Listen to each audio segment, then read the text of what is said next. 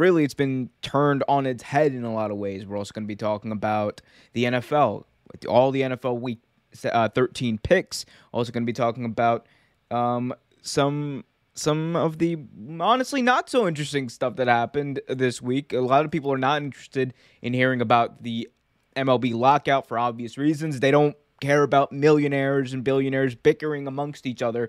They just want to see ball played. But we're going to talk about that and what might lead to the end of that, hopefully soon, for baseball fans. We'll talk about all of that and much, much more coming up on this newest, latest, and I know very late, my apologies for that, episode of Real Take Sports Talk live here on YouTube. Before we get started officially, though, please, please, please hit that like button, subscribe if you're on YouTube, and hit that notification bell so you get notified whenever a daily video is released. Also, be sure, if you're listening on Apple Podcasts, to leave us a 5-star review. That way, more people can be introduced to the awesomeness that is Real Take Sports. Got a lot of interesting things in the way, or in the way. Yeah, the only thing that's in the way right now is me with my just, I'm just droning on at this point, aren't I? Anyway, let's get to sports. That's why we're all here. So our first official topic of the day is honestly something that came to a surprise to me, and I think honestly a lot of people in the realm of sports. As I try to find my graphic. As you can tell, I'm definitely off today. Yeah, one second.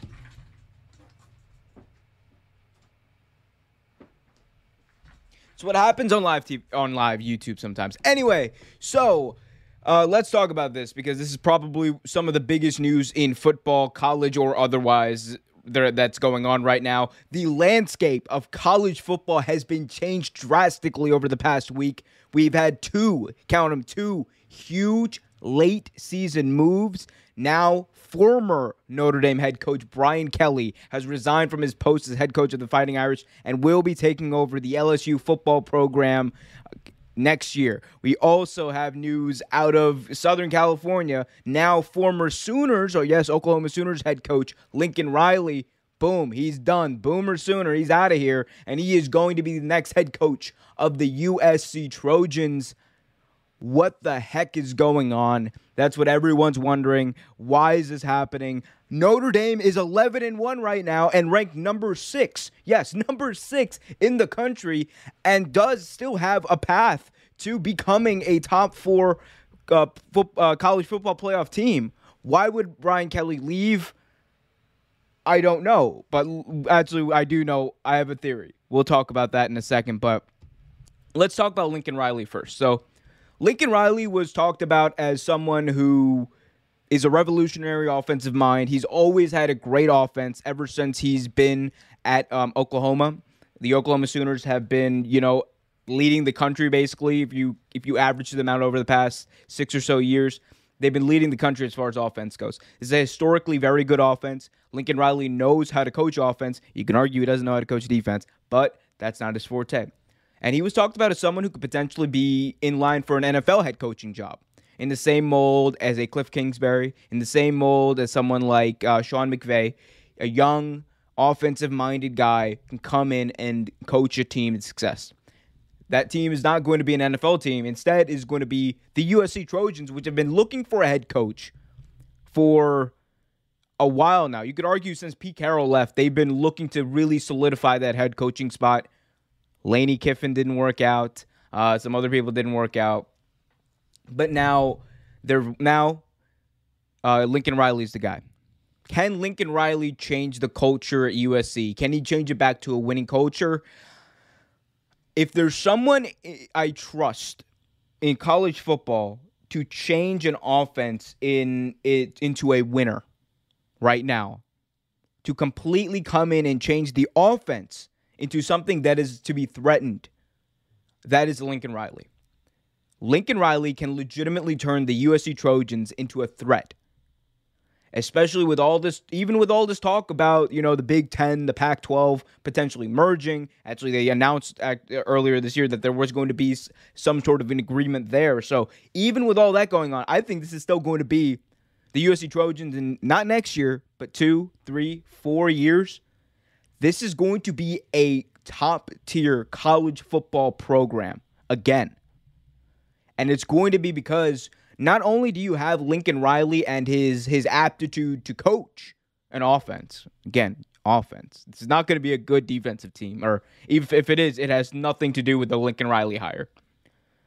But he's going to be able to come in there and boom, the offense is going to be great.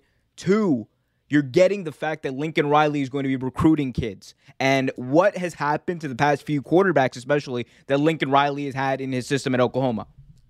Jalen Hurts, what's he doing? Starting quarterback of the Philadelphia Eagles. Baker Mayfield, number 1 overall pick. Say what you want about his play, but he's a number 1 overall pick. Success in the NFL. Might get a money-worthy contract somewhere down the line. So you have all of these Oklahoma quarterbacks. You have all these Oklahoma players. Marquise Hollywood Brown, Mark Andrews, tight end for the Baltimore Ravens. All these players who were going to the NFL level and having success. When you're a kid coming into college and you're deciding where to go and you're deciding who's going to coach you, especially when you're a football kid, when you're trying to hopefully get to the NFL, that's something that you have to keep in mind. You want someone who's going to prepare you and who has a reputation to prepare people to go to the next level. That is going to be a crucial recruiting tool for USC moving forward. Because before, ever since Pete Carroll left, they have really not had that. They have not had the credibility of someone like Lincoln Riley in a very long time. And I think, like I said, the culture of this team is going to change overnight with Lincoln Riley. I think it's a great hire for USC. For Lincoln Riley, he's getting a lot of money, so I understand why he did it. He's getting another challenge, and he's a great football coach. And what do great football coaches love to do? They love great football challenges. It adds to their legacy. Does this take him out of the running to be an NFL head coach maybe 3-4 years down the line? Never say never. We've seen it before. We've seen it happen with even successful college football coaches who come in and change programs. They'll leave for the NFL. If the money's right, the money's right. And that's what it's all about at the end of the day. They want to make as much money as possible in order to have that for their families, have that for themselves. Obviously, that's what it's all about. It's a business. But make no bones about it, the USC Trojans hiring Lincoln Riley, amazing move. Like, for them especially, how downtrodden that program has been. Really, really good move. Moving over and talking about Brian Kelly, though. This one was honestly, look, the Oklahoma Sooners were really taken out of college football playoff contention after their second loss of the season. It was over for them, you know. So I understand Lincoln Riley not wanting to really... You know, there's really no need to finish the season. You could argue that he probably should have. I don't get why Brian Kelly didn't finish the season. I mean, maybe it's just my naivete. I understand you want to get a head start of recruiting. You want to set that 2021 year up to, or 2022 year up to be as successful as possible, and not being a part of a potential college football playoff, not being part of preparing for a bowl game is crucial to that. So, and you know, time is money. Got it. But man, oh man, you're telling me an 11-1 Notre Dame team that is currently ranked 6th in the country. You are telling me that you're leaving that? The only thing that he didn't accomplish while at Notre Dame was winning the national championship. He's had undefeated seasons. He's had great seasons. He's been college football coach of the year. He's coached Heisman Trophy winners. He almost coached a defensive Heisman Trophy winner in Manti Te'o in 2013. But you're telling me that the one last chance you might have to go to the college football playoff and finally, by God, finally, tell everyone, let everyone know that you are that damn good of a coach and win a national championship. I know it's not guaranteed, but number 6 in the country, still a few weeks left, still a lot of dominoes to fall before the final rankings come out. You're 11-1, you're Notre Dame. You're going to get that extra push if push comes to shove. It really just surprised me, the fact that he left. Now, is he going to be, or how is he going to do at LSU? It's going to be tough. I'm not even going to lie to you. It's going to be a lot tougher for Brian Kelly at LSU than it's going to be for Lincoln Riley at USC. Because Brian Kelly, great coach. The coaching acumen is not a non-factor. The biggest issue with him, in that situation, I should say, is the fact that LSU is in inarguably the toughest conference in college football. You could take the Pac-12, the Pac-12, the Big Ten, hell, the ACC, put them all together, doesn't come close to the monster, the absolute beast that the SEC is. LSU has the clout to recruit people just on its own name, but putting it all together and competing year in and year out on the level of Nick Saban, on the level of the Georgia head coach, on that level, that is going to be the expectation for Brian Kelly. And that's what I think sets apart these two situations. I think you're going to see a lot more people give Lincoln Riley leeway if he has a bad year than Brian Kelly. Because you're expecting Brian Kelly, he's been part of all of these winning teams. Like his record at Notre Dame was insane. I think it was like something around like 90 wins to 29 losses or something along those lines. It was absolutely absurd over almost a 10-year period. So the fact that, the fact that he's coming into this situation at LSU had a good year, the year Joe Burrow and them came and won the national championship. They moved on from Coach O. Sorry, Coach O. Them's the breaks. That same pressure is going to be on Brian Kelly almost immediately. They might give him a year and be like, okay, cool. This year we better be competing for a national championship. And if we're not, don't be surprised. They moved on. Coach O is a national championship winning head coach. Granted, they had Joe Burrow and Jamar Chase, but Ed Orgeron won the national championship for LSU in 2019. And they moved on from less than 2 years later. 2020 happened, 2021, after midway through the season, everyone knew Coach O was going to be gone. So with that same pressure on, it's going to be important for Brian Kelly more than ever to make sure that his team is in a position where they compete. And it's easy to say. I understand he's one of the greatest coaches of this, or best coaches of this generation, but you're going up against monsters, absolute monsters in the SEC. So he's going to be dealing with that. My money is on Lincoln Riley Lincoln Riley being in the better situation. And that is not, I'm hating on someone or anything like that. That is just abject fact. Lincoln Riley is in the better situation to succeed. If not, prove me wrong. And if not, please, please, please be sure to hit that like button, subscribe, and hit that notification bell so you get notified whenever a new video is released. We got daily videos on the MLB, the NBA, the NFL, WWE, and AEW. So please, please, please hit that like button, subscribe, and hit that notification bell. Hello, everyone, and welcome back to the return of the Minshew moment. So this is a segment we used to do a lot on the show where we used to highlight Gardner Minshew and his progress in the NFL. So it's back, by the way, just in case anyone's wondering. The Minshew moment is back. So in this week's Minshew moment, we're going to be talking about Gardner Flint Minshew II and whether or not he might start or what's next for Gardner Minshew. That's what's on a lot of people's minds. What is next for Gardner Flint Minshew II? A lot of people, when Gardner Minshew was the backup in Jacksonville in the preseason, people thought that he was definitely going to be traded. Everyone knew that was going to happen.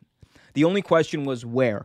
Could it be the Broncos, who you don't know if at that point you didn't know if Teddy Bridgewater was going to be the guy. You didn't think that Drew Lock had it in him because Teddy was actually beating him out.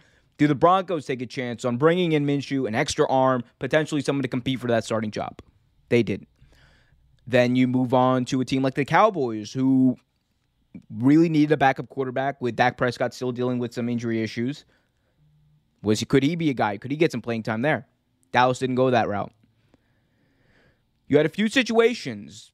Washington, Seattle, who needed a backup, and Philadelphia, granted, who could have used him. The Jets probably could have used any veteran, and Minshew could have been like that bridge quarterback until you got to Zach Wilson. That didn't happen. It ended up being Philadelphia. He got traded to Philadelphia in what at that time was a very stuffed and full quarterback room. Jalen Hurts was the starter. Joe Flacco was the backup. And Minshew was kind of the extra guy. Now Joe Flacco has been traded. He's with the Jets. He started a game over there. Now Minshew's the backup. And people are wondering. People in Philadelphia are wondering. Like, they're inconsistent. They don't have a .500 record right now.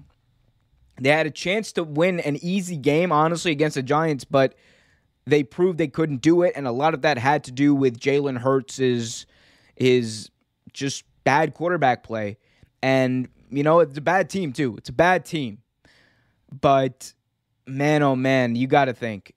At some point, are they going to give Minshew the shot? I'm not sure, because you could argue that this is not Jalen Hurts' fault, the way that things have played out, and you'd make a pretty good case. Jalen Hurts is probably the only reason, or one of the only reasons, they're in a lot of these games. If Jalen Hurts' receivers weren't dropping passes left and right, then maybe they might still be in, you know, the hunt for the playoffs. And, like, they're still in the hunt, but it's going to be difficult. It's going to be really difficult for them, considering the way they're playing, even at 5-7. But back to Minshew. So the reality is, I think anyone, even the quarterback, or even the head coach, knows you switch Minshew for Hurts. Is that going to make a huge difference? Probably not. So, aside from Philadelphia, I don't think Gardner Minshew has a future with the Philadelphia Eagles. I don't think that that's going to be a situation where he can eventually start or he can have a long-term career there. I do think that in the offseason, once again, there is going to be a market for Gardner Minshew. And at that point, this is his third year. He'll be going into the last year of his rookie deal. I believe, I don't know, like the fifth-year option, if that they're able to pick that up in the offseason potentially. Maybe they do that. Gives you 2 years. What do you do at that point? This is a guy who's a sixth-round pick who has shown that when he plays, Gardner Minshew is almost probably one of, if not the most productive quarterback I've seen, like, over a 20-game span as far as just efficiency. Like, we're talking about 37 touchdowns to 11 interceptions in 20 career starts. These are not the stats of a scrub. These are not the stats of someone who is who should be a perennial backup. These are stats of someone who can really start in this league and I think make a difference on a solid team. He's not, look, don't get me wrong, he's not a great quarterback, but he has potential to be really, really freaking good. And there's a lot of starters in the NFL that he's honestly better than. Daniel Jones. Gardner Minshew's better than him. Maybe the New York Giants take a chance on him. You got people. I love Tyrod Taylor. Gardner Minshew is younger. Gardner Minshew is cheaper. And Gardner Minshew has a longer future ahead of him. You have the Broncos. Teddy's played well. I think Gardner Minshew would be an improvement even on Teddy Bridgewater. Again, cheaper, younger, slightly more efficient, I think, at this point. So he's got options, and he's got the talent. It's just about where we'll end up. To me, it really depends on a few things. The Aaron Rodgers situation is probably the number one thing it depends on, because we know that Aaron Rodgers is going to be the talk of free agency this offseason. Wherever he goes, whether it's staying in Green Bay, whether it's being traded to the Denver Broncos, like many have reported or many have speculated that might be the case, that domino needs to fall before we talk about Minshew going anywhere. But his future is just not in Philadelphia. This is a dude who can start. This is a dude who can win games and play very, very well. I mean, he took in 2019, the Jacksonville Jaguars had completely decimated their own football team. He started 12 games, went 6-6, 21 touchdowns, 6 interceptions. Should have been Rookie of the Year as a 6th-round draft pick. You want to argue with me? Look at Kyler Murray's stats. Look at the team stats for Arizona. Compare them to Gardner Minshew in Jacksonville, his rookie year. Tell me who should have been Rookie of the Year. The next year, he comes in on a just terrible team. An all-around bad team. Still puts up 16 touchdowns to 5 interceptions. Completes 60% of it, 65 plus over 65% of his passes. And was responsible for the sole win of the season even after the team had already given up. So, at some point, if you were someone who's evaluating talent, you're a scout, you're a GM, and you need a quarterback, just know that this guy who is just efficiency personified doesn't make mistakes. In 20 career games, only 11 interceptions to 37 touchdowns. Over 5,500 yards in 20 games. Just know that this guy's out there, and for some ungodly reason, there's not a clamoring for this guy to be playing. And again, it's not a thing of, oh my God, Gardner Minshew should be starting over Jalen Hurts. Jalen Hurts is the leader of that football team. He hasn't really made a mistake to lose his starting job. Do I think Gardner Minshew would put the Eagles in a better position to win? Maybe. But even given that, I really don't think the Eagles are in any position to win because it's a god-awful garbage football team. But y'all let me know in the chat. Let me know what you guys think. Let me know what you guys have to say. Hit that like button. Subscribe and hit that notification bell so you get notified whenever a new video is released. Also, if you want to donate a chat to guarantee it is read out on the air and to also make my freaking day, hit that link in the chat. It is pinned right there, that donation link from Streamlabs. Please do that. Moving on, we have some interesting news, to say the least, from Tampa Bay. And this is just, if you're a fan of the Tampa Bay Buccaneers, I don't know what to tell you other than I think everyone saw this coming as far as something was going to happen, because something always has to happen when Antonio Brown is on your football team. And this is not me saying, oh, he's not a good player. And Antonio Brown is a talented football player. All right? Like that is, there's no bones about that. All right? There's no bones about that. He is a talented-ass football player who, based off of his talent alone, deserves to be starting on a team, yeah. But these types of decisions aren't made solely on football. They're made on other things as well. And considering everything he's done and this latest thing, I don't know, man. I don't know. Let's talk about it. Before I get ahead of myself, let's talk about it. Antonio Brown. This is the big breaking news out of today. Antonio Brown, Tampa Bay Buccaneers wide receiver Antonio Brown was suspended by the NFL for 3 games. 3 games for violating the NFLPA pandemic protocols, the league announced this past week. Oh, excuse me. Oh, my gosh. That's what happens when I don't have water on standby, but it'd be like that. Anyway, Tampa Bay wide receiver. Oh, my God. It's happening again. Tampa Bay Buccaneers wide receiver Antonio Brown has been suspended for 3 games for violating the NFL and the NFLPA pandemic protocols, according to league sources on Thursday. The league and the players' union found that Brown was among 3 players on Tampa Bay who had misrepresented, this is important here, misrepresented their vaccination status. A former personal chef of Brown said earlier this month that the wide receiver had apparently obtained a fake pandemic vaccine card. So that made the rounds, and we talked about that earlier.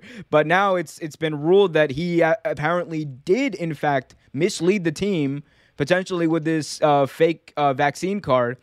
And he's suspended for 3 games. He's going to miss 3 game checks, tens of thousands of dollars. Also suspended for 3 games were Buccaneers backup safety Mike Edwards and now free agent wide receiver John Franklin, who was with the Bucs before. All 3 players have accepted their discipline and will not appeal. So that kind of shows you where that lies here. They're not appealing this. So apparently they don't have good standing to appeal this, you would think. Anyway, Antonio Brown suspended for 3 games. And the only thing I can say is something was bound to happen. And this is not me piling on, as people want to say, on Antonio Brown. This is not me saying that, oh my God, I told you so. Or maybe it is. Because one thing we know with Antonio Brown on every single team he's been on, he has been very productive for, all but one team he's been on. He's been extremely productive throughout his career. This is a dude who, if you just gauged his talent, arguably one of the most talented receivers I've ever seen play the game of football. With the way he runs routes, with the way he jukes the defenders, his ability to catch the ball, his football ability alone warrants him being one of the greats. But everything he does off the football field warrants this man not being on the football field. And I'm not talking about just this. This is just one in a long line of just, I don't even know what to say, actions that Antonio Brown has taken that has ruined his reputation, cost him literally tens of millions of dollars, and made it so that he is probably one of the most toxic players in the NFL. I'm going to take you guys back to Oakland, all right? Well, we won't even go over what he did in Pittsburgh. He comes to Oakland, a fresh start. He gets traded. He gets a big payday. $30 million guaranteed to him. Antonio Brown had tens of millions of dollars guaranteed to him. And all he had to do was show up Monday Night Football, first game of the season, and suit up for that game. What happened in the weeks and months preceding that? Didn't want to practice because of his helmet. Threatened to fight Mike Mayock, the GM of the Oakland Raiders at the time. He recorded a private phone call with John Gruden and then made a video after the Raiders released him claiming that he's free. And he was happy that he gave up $30 million. Okay. He's made a lot of money. Granted, I think $30 million is generational wealth, but he gave up that money. His decision, we can judge it all we want, but his decision. Okay, goes to New England, the one place that everyone's like, if there's anywhere that can fix him, if there's anywhere it's going to keep everything quiet and he's going to, be a very efficient football player on and off the field, it's going to be there. Goes to New England. Tom Brady brings him into his home. And he's productive for a few weeks there. And then the noise starts again. We see allegations, very serious allegations of sexual assault. We see text messages where Antonio Brown threatened his accuser. And again, these are things that are still being dealt with. We see videos of Antonio Brown fighting with the mother of his children, arguing, I should say, with the mother of his children. In front of his children. Not good optics. We hear and see a lot of noise. And the allegations, it's the most serious part of it. Because I think a lot of people forget that part. We are so enamored with football players that we forget about these allegations. And we forget about the fact that Antonio Brown literally threatened his accuser. Stupid, stupid behavior from a stupid, stupid football player and a stupid, stupid man. Even if the allegations are not true, even if all of that, you're telling me at any point you thought it was a good idea to threaten the accuser? And now, at a time where player safety is of paramount importance for both the league and the Players Association, where they have these protocols in place, you like them, you don't like them, they're there. You can be unvaccinated and play in the NFL, but what you'll have to do is you'll have to get tested, you have to go through some protocol, wear a mask. Okay. There are literally a lot of players on a lot of teams. My quarterback, Lamar Jackson, doing the same thing. You don't hear a word about it from him. But no, Antonio Brown is someone with, I don't know what it is, whether it's an impulse control problem, whether it's something else. But this person obviously feels like he does not need to be held accountable for anything or to anyone. And that's an issue.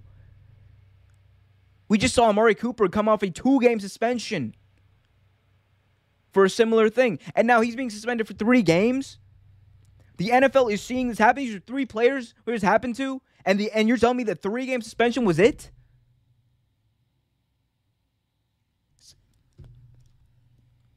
I'm done talking about this, honestly. Like, you want to talk about football.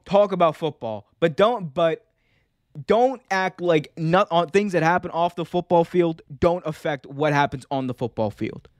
Because that's dumb. All right? There's a lot of fans out there who want to say that, oh my God, people are freaking out about this whole AB thing. No. Because by lying about your vaccination status or misleading, as this says, I don't know I don't know exactly what he did. They haven't released exactly what happened. All we know is the reports of the chef, from the chef, that he had a fake vaccine card. What we do know is that again and again, Antonio Brown has been a distraction, and a very toxic one at that. One that is beyond just this. And here's the thing: we're not talking about T.O., doing curl ups in his driveway. We're not talking about Randy Moss doing a touchdown celebration. We're not talking about, someone talking a lot of smack like Steve Smith used to do. We're talking about someone who has been a detriment to himself and other people and his teammates and almost anyone he comes in contact with. It's a problem. A serious problem. But some people don't want to talk about it.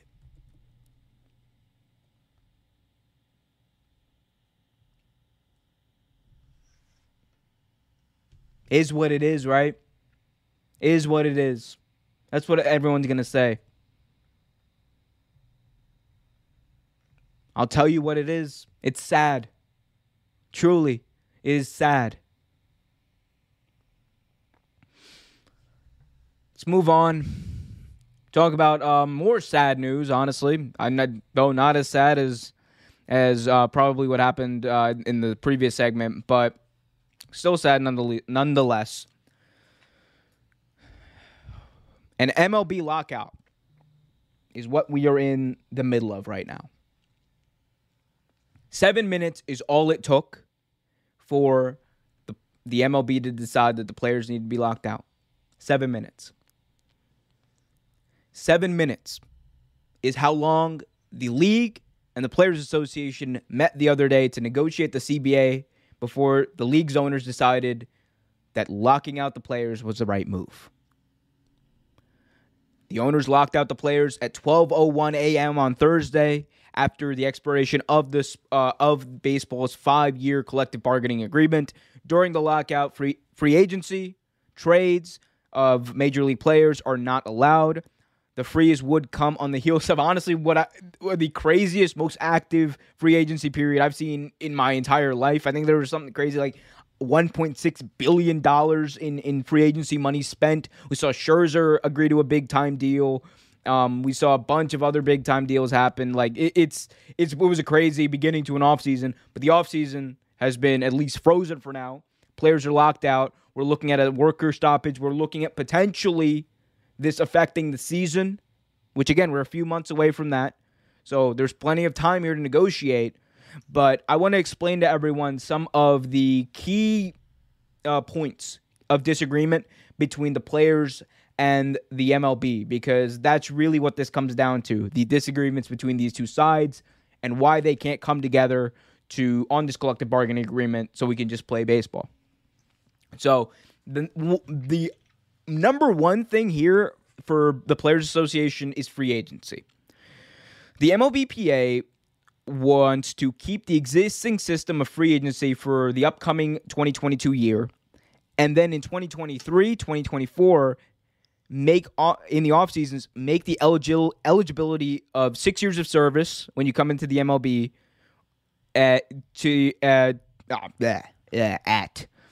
make the 6 years of service to 5 years of service, and basically decrease the service amount of years and all that stuff.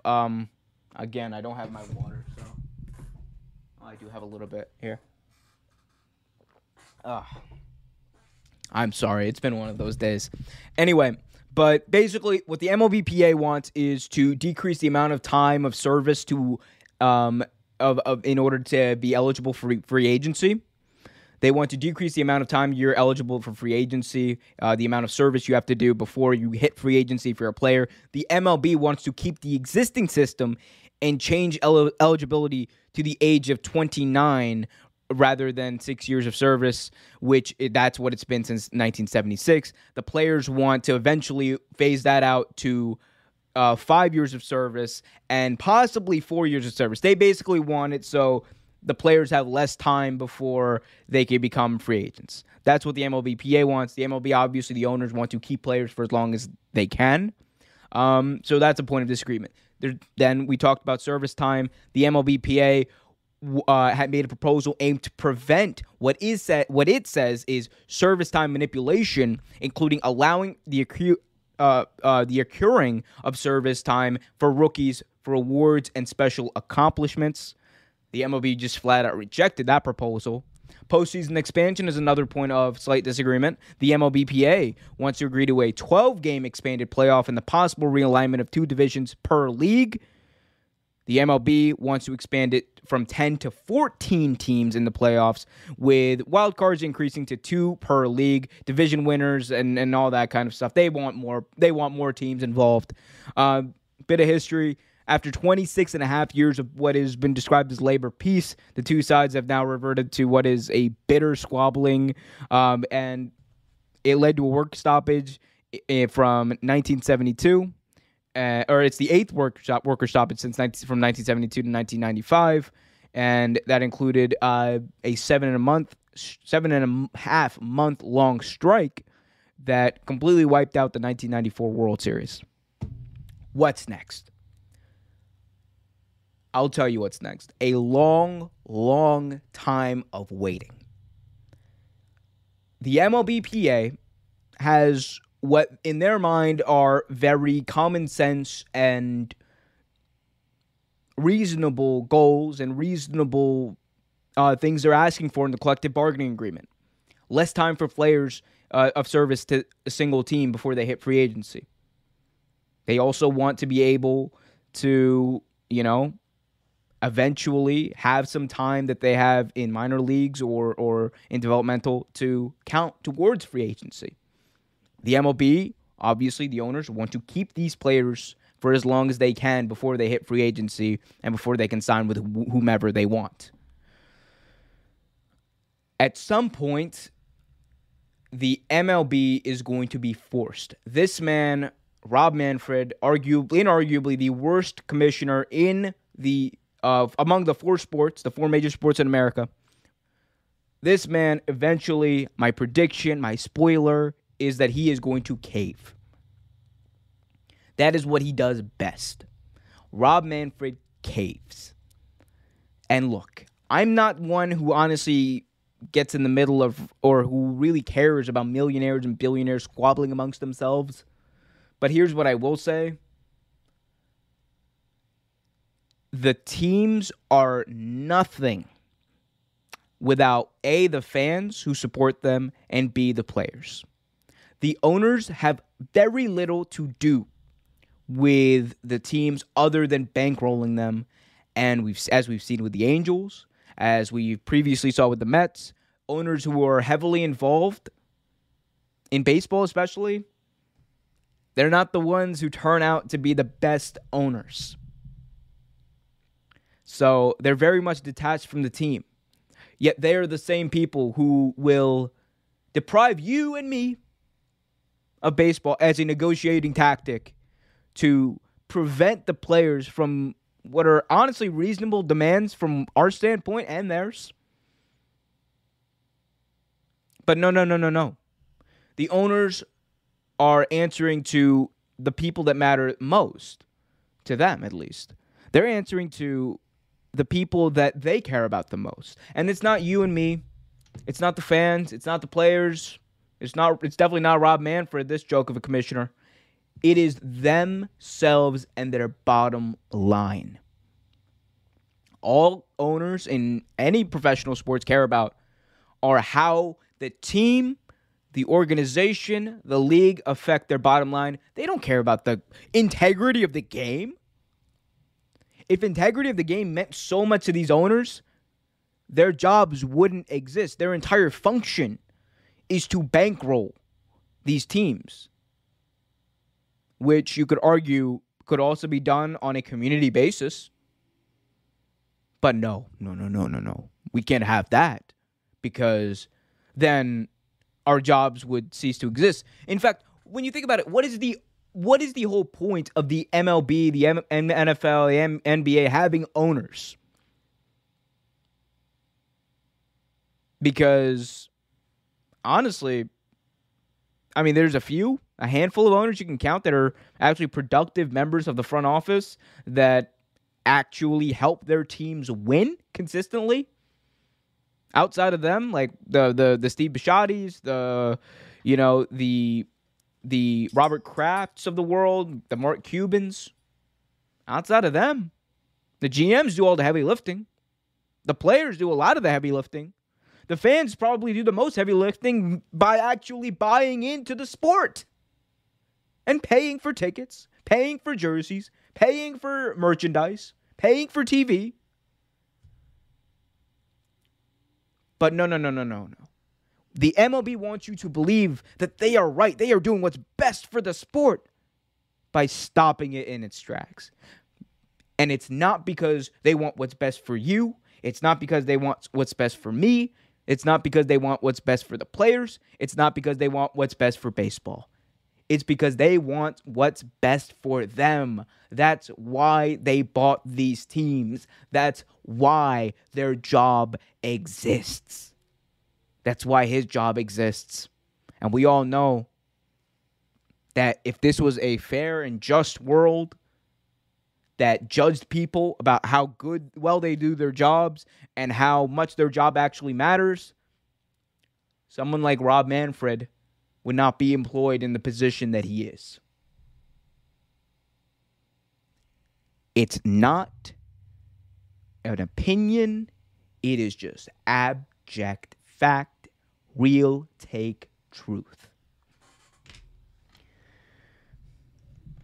Them's the breaks, people. I'm so serious about this. Like, the owners think they can just manipulate us into believing their false narrative of they're saving baseball by stopping it from happening. Give me a break. Give me a freaking break. Also, give me a like, a share, and a subscribe, and hit that notification bell so you get notified whenever one of our daily videos is released, as I consume a cough drop, because, man, oh man, is my throat dry. Got a lot more to talk about today,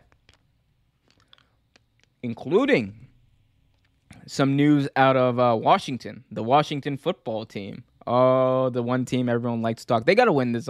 They got to win last week. That is true. They beat the Seattle Seahawks, which is, man, oh, man. Big L, man. Man, Russell Wilson, no one's down worse than him right now. I feel so bad for him. Anyway. Ooh. That's bit down. Force of habit. Anyone listening to this on a podcast, I'm sorry.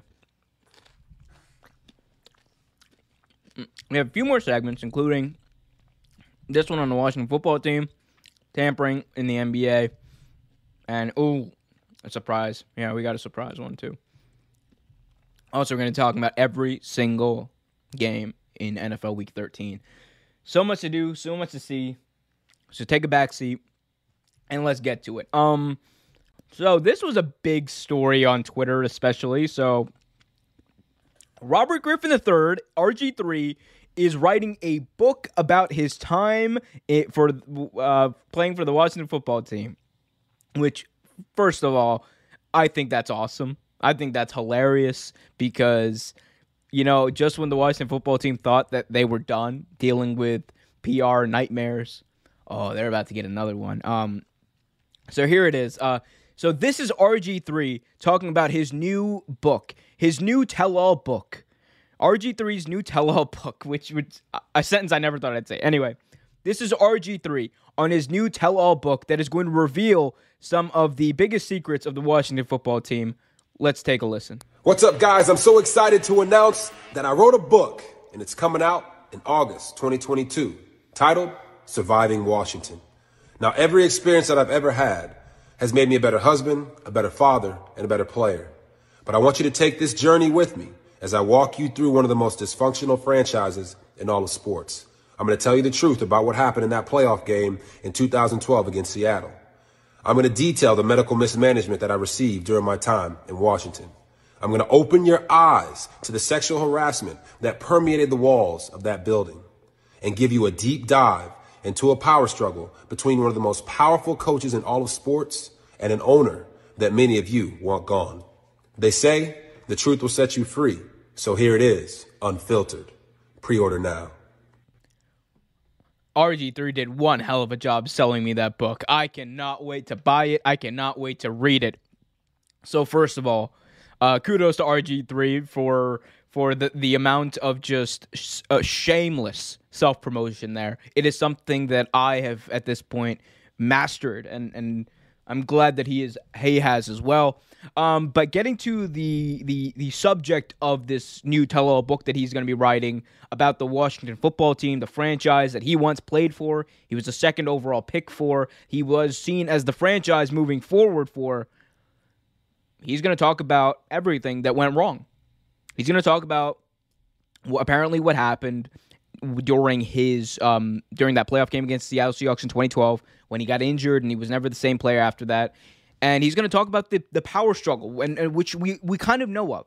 Mike Shanahan came out a few years ago, and I remember he did this interview with Undisputed on Skip and Shannon's show, and he talked about, very, very candidly as well, about how difficult it was for him as a coach, you know, doing his job with Dan Snyder and everyone else in the front office, kind of trying to meddle with his coaching ability, with his coaching style. So we kind of know that part of the story. Robert Griffin has talked slightly about what happened there, but it seems like he's going to be going way more in depth than anything, just that. He's going to be talking about not only the power struggle between Shanahan and Snyder in the front office, but he's also going to be talking about remember that report from the New York or Washington Post that came out last year about the sexual assault allegations, the culture of the Washington football team that one Bruce Allen once said was actually damn good. What a joke. So the fact that you have RG3 talking about this, I think it's going to just mean more heat on this team, rightfully so, because they are owned by arguably one of the worst owners in professional sports in Dan Snyder. That is my opinion. That just happens to be pretty true, in my opinion. But it's going to be interesting to read because we know, I mean, look, we know about this team. It has been a dumpster fire. When you think about dumpster fire franchises, this is what comes up. The Washington football team. They have a lot of really great players, and unfortunately, the representation of the team has little to nothing to do with them. It has everything to do with the people at the top. It has to do with Dan Snyder. It has to do with Bruce Allen. It has to do with every single person who was part of that damn good culture. Someone prominent needs to speak out about it and give a voice to this dysfunction so we can finally put an end to one of the saddest and most disgraceful stories in pro football.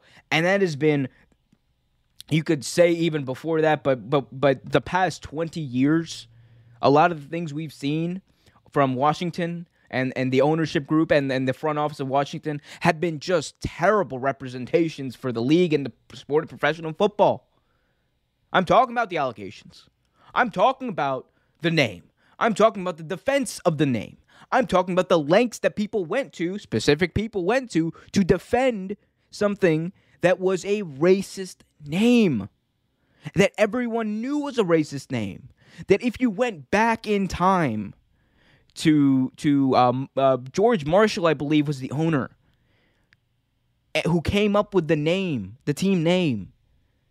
You went back in time and you talked to this person. This is someone who was a vehement racist.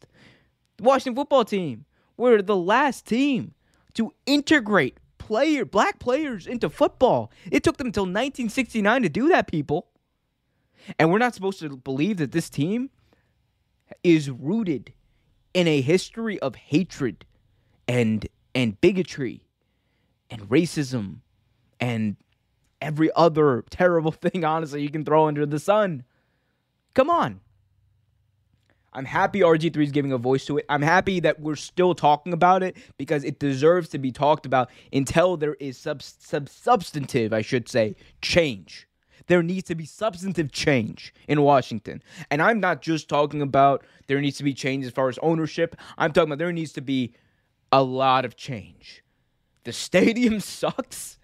As someone who's lived in D.C., the location of the stadium is less than adequate for any real person from D.C. to get to. It's easier to get from a train, from public transportation. It's easier to get from inside Washington to Baltimore to go to a Ravens game than it is to go from D.C. to Landover, Maryland to see a Washington football team game. Part of that is because you have to transfer lines. The other part of that is the fact that you have to walk for like 20, 30 minutes when you get off the metro to the stadium. Who are you appealing to? Not the people you try to appeal to or that you say you appeal to. You're not appealing to people who live in the city. You're appealing to suburbanites who don't want to go to your games because I'm looking at tickets right now. Tickets are like $13. Spend more money getting to the game than I would actually spending to get in. That's a problem. It's a major problem, man. And until they functionally change, like just substantively change, everything about this team, low ticket sales, former players speaking out, former employees, rightfully so, speaking out, and all the above, everything else, it shouldn't stop. Put pressure on the team, put pressure on the NFL, put pressure on the status quo to change. Very easy and simple concept to get. And I don't understand why a lot more people don't really, understand that. Moving on, we have some news out of the NBA. Oof, oof, oof. Bad news if you are a Miami Heat fan or a Chicago Bulls fan because this directly affects you. Although, does it? What's up, guys? I'm so excited to announce. Technical difficulties there. I'm so sorry to anyone listening on Spotify or Apple Podcasts. You just got, I don't even know what to say. I'm sorry. Anyway, but moving on, let's talk about the NBA. We had some big news from the NBA. There were some fines, I want to say, handed out. We'll talk about it. Anyway, so the NBA has punished both the Chicago Bulls and the Miami Heat for allegedly tampering in free agency of last year. After a 4-month-long investigation, the NBA has officially punished the Chicago Bulls and Miami Heat with a forfeiture of their second-round draft picks because of premature discussions in free agency with guards Lonzo Ball and Kyle Lowry, respectively, for the Bulls and the Heat. Lonzo, of course, went to the Bulls, and Kyle Lowry eventually signed with the Heat. Chicago and Miami will also lose their next available second-round draft pick. And it was also ruled that both teams did cooperate fully with the investigation, and that is why this is such a lenient penalty. So let's talk about it here. And look, the Heat and the Bulls, they both released a statement. The Heat said... very short, by the way. While we disagree, we accept the league's decision. Bulls said, we are glad that this process is concluded and look forward to the rest of our season. Neither of these teams are sweating it, and it's for a reason. And that reason is this did nothing to deter them from doing it in the future. It's below a slap on the wrist. It's a wave of the finger, comparatively. A second-round draft pick, yeah, you only get 2, but that outside of that first one, a lot of teams, especially these two teams, the way they're set up, they're not going to be, you know, hungry. They're not going to be, you know, missing that second round draft pick.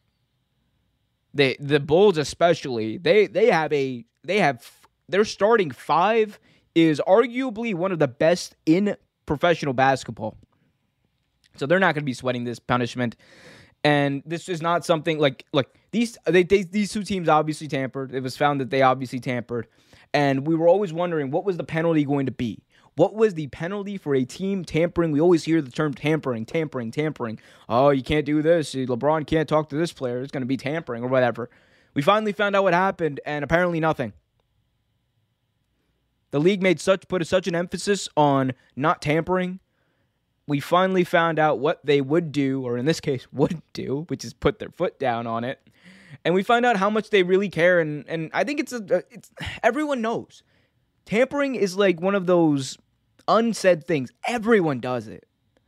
You're telling me players don't know or have discussions with teams or other players about where they're going to go?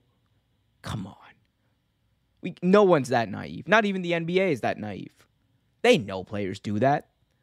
The only reason it's there is to put up a veil of respectability. That's it. Outside of that, players talk to each other all the time. There's a reason KD and Kyrie got together, and it wasn't because they finally figured it out when they both were free agents. Oh, man, we should play together. No. It's been years in the making. You think D-Wade, LeBron, and Chris Bosh got together like that in free agency and it came together that quickly? No. Players talk to each other. Teams talk to each other. If you think that agents don't contact teams in some way about players' interests, or teams don't contact agents or players to gauge players' interests, dead wrong. You are dead wrong.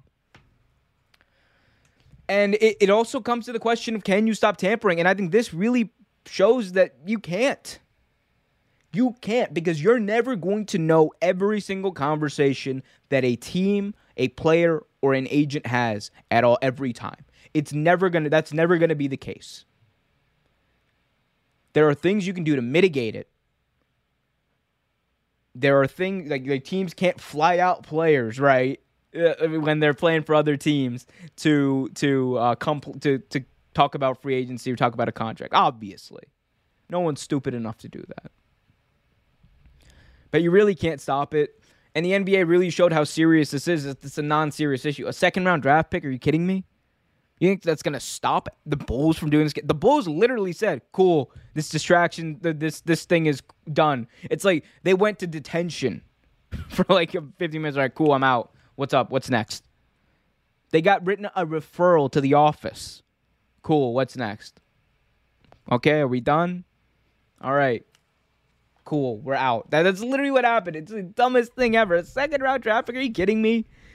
Like, didn't even fine anyone. Didn't even like suspect. Like, they don't care, and that's fine. Like, I think tampering is like honestly one of the like, it's again one of those things the league can't control, and it's going to be hard for them to try to. And this is really all you can do, because you can't warrant taking away. If you take away a first round pick, then I mean, maybe that stops some teams. Like, but you can't really do anything substantial. And even for these teams, like a first round pick, yeah, it's gonna like hurt them a little bit in developing players moving forward. But really want to hurt them. You could, if you really want to hurt them, if you really want to punish teams, go after the salary cap. Go after the salary cap for tampering. Say you lose X amount, $5 million, $10 million, $10 million, whatever, in salary cap money the next year. That'll scare some teams off when you mess with their budget and when you mess with their money. But I don't think the NBA is in a position to, nor will they actually do that, because you can't regulate something that obscure and that personable. You just can't. Moving on. Before we get to our NFL picks this week, we have one actually. Hold up. Yeah, let's do that. So before we get to our NFL picks, we do have one bit of news. I don't know, one story that I found interesting. So there was for people who don't know, there was this huge fight that took place in I don't even know how to explain it. Anyway. There was a huge high school fight that really took the internet by storm this week. It took place in Carlisle. I hope I'm saying that right. Iowa, as you can see right here. Carlisle, Iowa. It was between a team from Nevada and a team from Carlisle. And as at the end of the game, as players are going to shake hands and bump fists after the game respectively, you can see this one kid from Carlisle absolutely decks this other kid from Nevada. It was a bad look for this high school, obviously. It was a bad look for everyone involved. Kids, don't do this, but man, oh man, let's talk about it, because, wow, this was something. So the first punch from this kid came to the stomach. The second punch came to the jaw, and apparently these two were jawing at each other the whole game, and maybe that's what instigated it. One person who was there at the gym says, quote, "The whole gym went crazy. No one knew what to do, and the guy from Nevada was out for a couple of minutes," which it looks like he was. You could tell something was definitely wrong with him, and look, it's also a serious issue. Like, this is a sucker punch.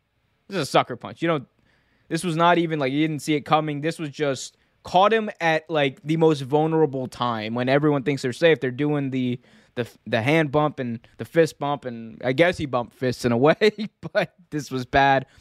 The Carlisle superintendent said, "This is without question an unfortunate incident that is not representative of the school culture that exists at Carlisle Community District Schools. I want to make it clear that this type of conduct will not be tolerated."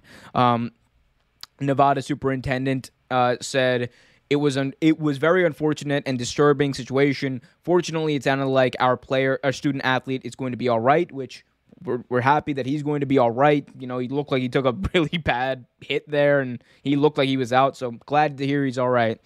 Some students apparently said, again, they traded insults, that it was leading up to something, and everyone kind of knew it. And someone actually said, this was a Carlisle High School student actually said this. He said he had said something during the game that Carter, who was the person who punched him, didn't like at the end. So Carter went up and finished it, which was little way too beyond, if you ask me. So there is even his fellow students not agreeing with that. He didn't have to go that far. I think we can all agree on that. Like, this is just, it shouldn't happen. This really just shouldn't happen. There's no excuse for this happening, for being honest, but man, oh man, like, talk about just, if you're gonna do it, like, there's a way to do it. I'm not condoning this at all. Actually, you know what? No, there's not a way to do it. If you're in high school especially, don't do crap like this. Like, this is just, there's no need for it. The game's over. The game is over. It's not like you can even say it's the passion of the game. Again, we don't know what the one student said to this student, Carter, who apparently hit him. We don't know what was said. but it's hard to believe, and who knows, but it's hard. I find it very hard to believe it warrants this. If something bad was said and you know, there was fighting or whatever that took place in the heat of the moment, at that moment, I could understand that, because we all get angry. We all say stuff, we all do stuff that we, in our rational minds, wouldn't do. But this is too far. I think I agree with the fellow student. It's just too far. You can't do it. Moving on from this stuff, let's finally get to our final segment here. If I can pull up the picture. There we go. NFL Week 13, baby. We got a bunch of great games here to talk about. Before we do, though, please hit that like button, subscribe, and hit that notification bell so you get notified whenever a new video is released. NFL Week 13 is just around the corner, and we got a bunch of great games to look forward to. All of the games are listed right here, so let's preview them. Let's go through who is going to win and lose every single game from NFL Week 13. Let's start off with the Dallas Cowboys on Thursday Night Football tonight, taking on the New Orleans Saints. New Orleans is switching to Taysom Hill at quarterback, which I'm very much excited to see. The Dallas Cowboys coming off that big loss on Thanksgiving night to the Las Vegas Raiders, I should say. Going to be interesting to see what happens there. I'm taking a chance on the home team. If not now, then when? If the Saints want to make a push for the playoffs, they switch quarterbacks. The kid is dynamic. There's not a lot of film on him from this year. I think Taysom Hill gets the win in his first start this season as the starting quarterback for the New Orleans Saints. Moving on Sunday, on the Sunday slate of games, we have the Indianapolis Colts taking on the Houston Texans in a divisional matchup. The Colts need to win. They're sitting at 500. The Texans are obviously not really in playoff contention at all. Colts, if you are the team that everyone thinks you are, and if you are the team that you want everyone to believe that you really are, you cannot have a trap game. You cannot afford to lose. That would put you at 6-7 and not in a good position. You want to be at least above 500 in this very competitive AFC. Colts got to get the win here, and I think they do behind Jonathan Taylor, who is playing lights out as far as running backs goes. The best out of all the running backs in the league. They're getting the win behind him against honestly, it's not a good football team in Houston. Tyrod Taylor, I love you, but it's not a good football team. Colts get the win there. Vikings, Lions.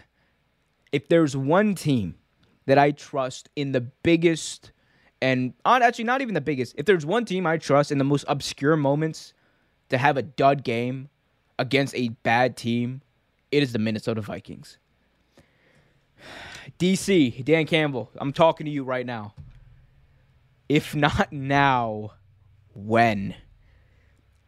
You gotta get this dub. I am taking the Detroit Lions until I can't take them anymore. They have to win this game. I'm gonna say they will, and it's a very realistic, I think, pick because the Vikings are inarguably the most inconsistent team in football. They're in some games, they're not in some games. They go down to the wire, they win, they tie. It's weird, obscure.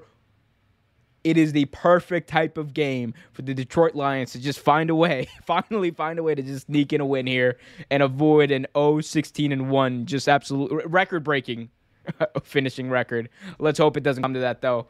Let's get them to 0-15-1. I got the Lions in this one. Miami hosting the New York Football Giants. Didn't look good for the Giants on Monday Night Football. They fired Jason Garrett. They win against the Eagles last Sunday. This is a team that, you know, I think they're going to hang around, but do they beat a team in Miami that's trying to win 5 straight now, trying to push themselves back into playoff contention? I don't think so. I think Miami's playing really good football. Tua is getting healthier and healthier. I think that's going to be the difference. I'm taking Miami in this one. Next, we go to the Tampa Bay Buccaneers against the Arizona Falcons. No, the Atlanta Falcons, who I don't know why they're winning games. They're just ruining their own draft picks. It's the Bucs, and it's you know what? It's going to be the Bucs by a lot early. Atlanta's going to come back against Tom Brady and then find a way to just dud it at the end because that's what Atlanta does. Prove me wrong if you think I'm full of shit, but I don't think I am. Tampa Tom does what he does best, and that is humiliate the Atlanta Falcons, and he's going to do it in their own stadium. I got Tampa Bay in this one. Jets-Eagles, very interesting matchup. The Eagles were a few drop passes away from actually winning or being in a position to win that game against the Giants. They possibly could have been, I believe, 6-6 at this point. That's not the case. They're 5-7, trying to keep pace in that NFC playoff picture. The Jets are just trying to keep pace with themselves. I don't know what to say about this team. Robert Saleh is a good coach. I think he's in a bad spot. Zach Wilson has the potential to be very good. He's in a just impossible spot as far as that offensive line goes and the lack of talent around him. It's going to be hard for him to pull out this football game, especially after the Eagles coming off of a loss that they knew they shouldn't have lost. I think the Eagles and Jalen Hurts especially are out to prove something. I think Jalen Hurts is out to prove that that last week, the 3 interceptions were not indicative of him. The Jets don't have the talent to match it up, which is saying something when you're going up against the Eagles, but I got the Eagles in that one. Well, that's obviously a mistake. Anyway, moving on to our next game, the Arizona Cardinals, if that is right. Maybe I got that wrong. Let's see. This is what happens when I make graphics last minute. Sometimes they end up not being a good. But let's see. Okay, pretend that says Chicago Bears. Anyway, so pretend that says Chicago Bears. I'll change it in post. Anyway, so the Arizona Cardinals are going to be taking on the Chicago Bears in Chicago. Man, oh man, the Bears really could have used the extra boost of firing Matt Nagy. They didn't, and they apparently won't. And I think they're going to find out why they should have this week when Arizona, the 9-2 Cardinals, absolutely stomped them 42-3. It's not going to be pretty. It's not going to be fun. It's not going to be football. It's going to be just butt ugly. Just like Matt Nagy's chances of actually staying head coach of the Chicago Bears after the season. Although the Bears have done worse things or made worse decisions. Please, please, please. For the sake of Justin Fields, get someone who's actually competent at his job at head coach or at their job at head coach, please. Anyway, moving on, a really good matchup here between the Justin Herbert, and the, I almost called him San Diego, Los Angeles Chargers and the Cincinnati Bengals. Bengals are trying to honestly take over the Ravens spot in the top of the AFC North. They could do that with a win here and a Ravens loss. The Chargers are trying to keep pace in the somehow still competitive AFC West. They've no-showed in a bunch of games this year where we thought that, maybe the Chargers aren't who we thought they were. Maybe they're not ready for this big moment. This is a matchup of two very young teams that people have very high expectations for, and that we both know these quarterbacks have just superstar Hall of Fame potential in both of these guys. And it's exactly the type of matchup that, honestly, I think we're going to be talking about this.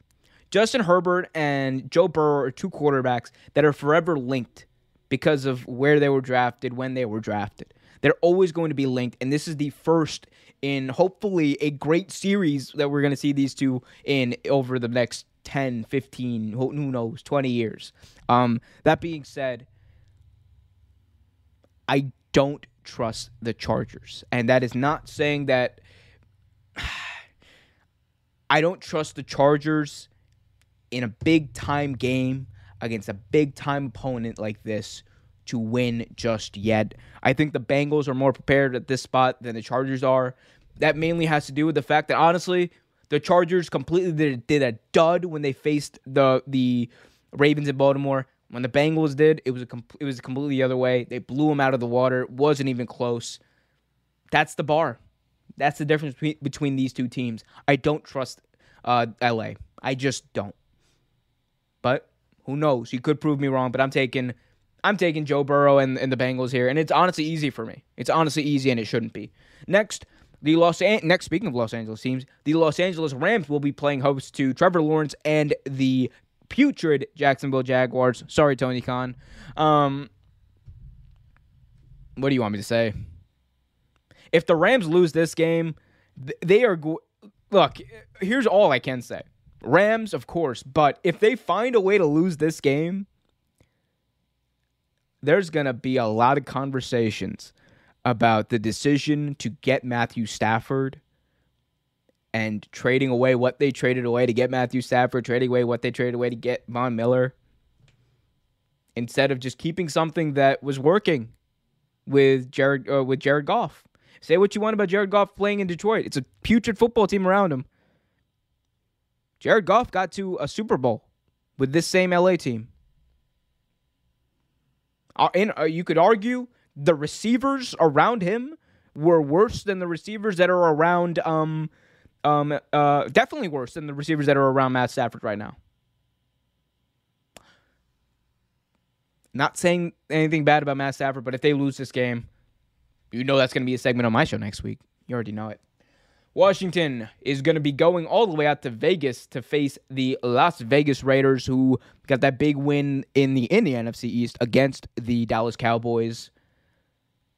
There's something about Heineke, man. There is something about that kid. He's efficient with the football.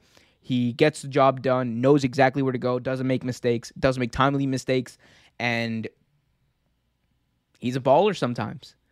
Can he do it in LA in that raucous crowd, or in Las Vegas in that raucous crowd? The Raiders are weird. I think it's going to be a very close game. I think the Raiders do have a tendency, especially late in the season, to have these dud games in a row. The jury's still out on them because what I say, they start out every year. They start out some like very good. They start out like 5-1, 6-2. They and then they just fall off. We're at the point where they just start to fall off. Granted, they're coming off a win in Dallas on Thanksgiving Day. I'm taking the Raiders with a lot of skepticism. I think it's going to be a close game, and I think Washington has the potential to pull it out with Heineke. But going with the Raiders is my official pick. Finally, we go to the greatest rivalry in the history of professional sports. Fight me, everybody. The Baltimore Ravens are going all the way up to that putrid city up north in Pittsburgh, and they will be facing the down on their luck, older like Rover, Pittsburgh Steelers team, Baltimore, by 7 touchdowns. So I'm just kidding. No, I think Baltimore's got it, though. I think Baltimore's got it. It's always a hard-hitting game. These two teams know each other. You could argue that there's no two head coaches that know each other well enough or as well as Mike Tomlin and John Harbaugh do. Mike Tomlin became the head coach of the Pittsburgh Steelers in 2007, Harbaugh in 2008. Ever since then, they have been battling each other twice, sometimes 3 times a year in the playoffs. This is going to be an interesting game. It always is. I'm a homer. I don't care what people think. Baltimore is the better team. Baltimore has a better quarterback. Baltimore has the better chance, and Baltimore is going to win this game. Moving on, we have an NFC West matchup. San Francisco is going to Seattle. I think Seattle has just had their entire confidence crushed this year. They're not going anywhere. They're 3-8. San Francisco at least has something to play for, and I think they've got it together. They finally got their running back and Elijah Mitchell healthy. Jimmy G's looking good, efficient. The injury to Deebo Samuel will derail them a little bit, and it might make this closer game, but I'm going with the Niners because I just think they're on a roll, and they're just going to continue to be on a roll. Next, the Denver Broncos are going to be going on Sunday Night Football. This was flexed into Sunday Night Football, by the way. Denver Broncos, who are somehow, some way, under Teddy Bridgewater, after losing Von Miller, after trading away Von Miller, this division is like one of the goofiest in football. Somehow, they are tied for second in this division at 6-5. The Chiefs are at 7-4. Denver wins this game. Denver leapfrogs them, becomes #1 division. That's how close this is. We have the Chargers, the Raiders, and the Broncos are all 6-5, and the Chiefs are 7-4. 1 game separating all these teams. say what you want. All conventional wisdom would tell you the Chiefs win this game. But the Denver Broncos have the best scoring defense in professional football right now.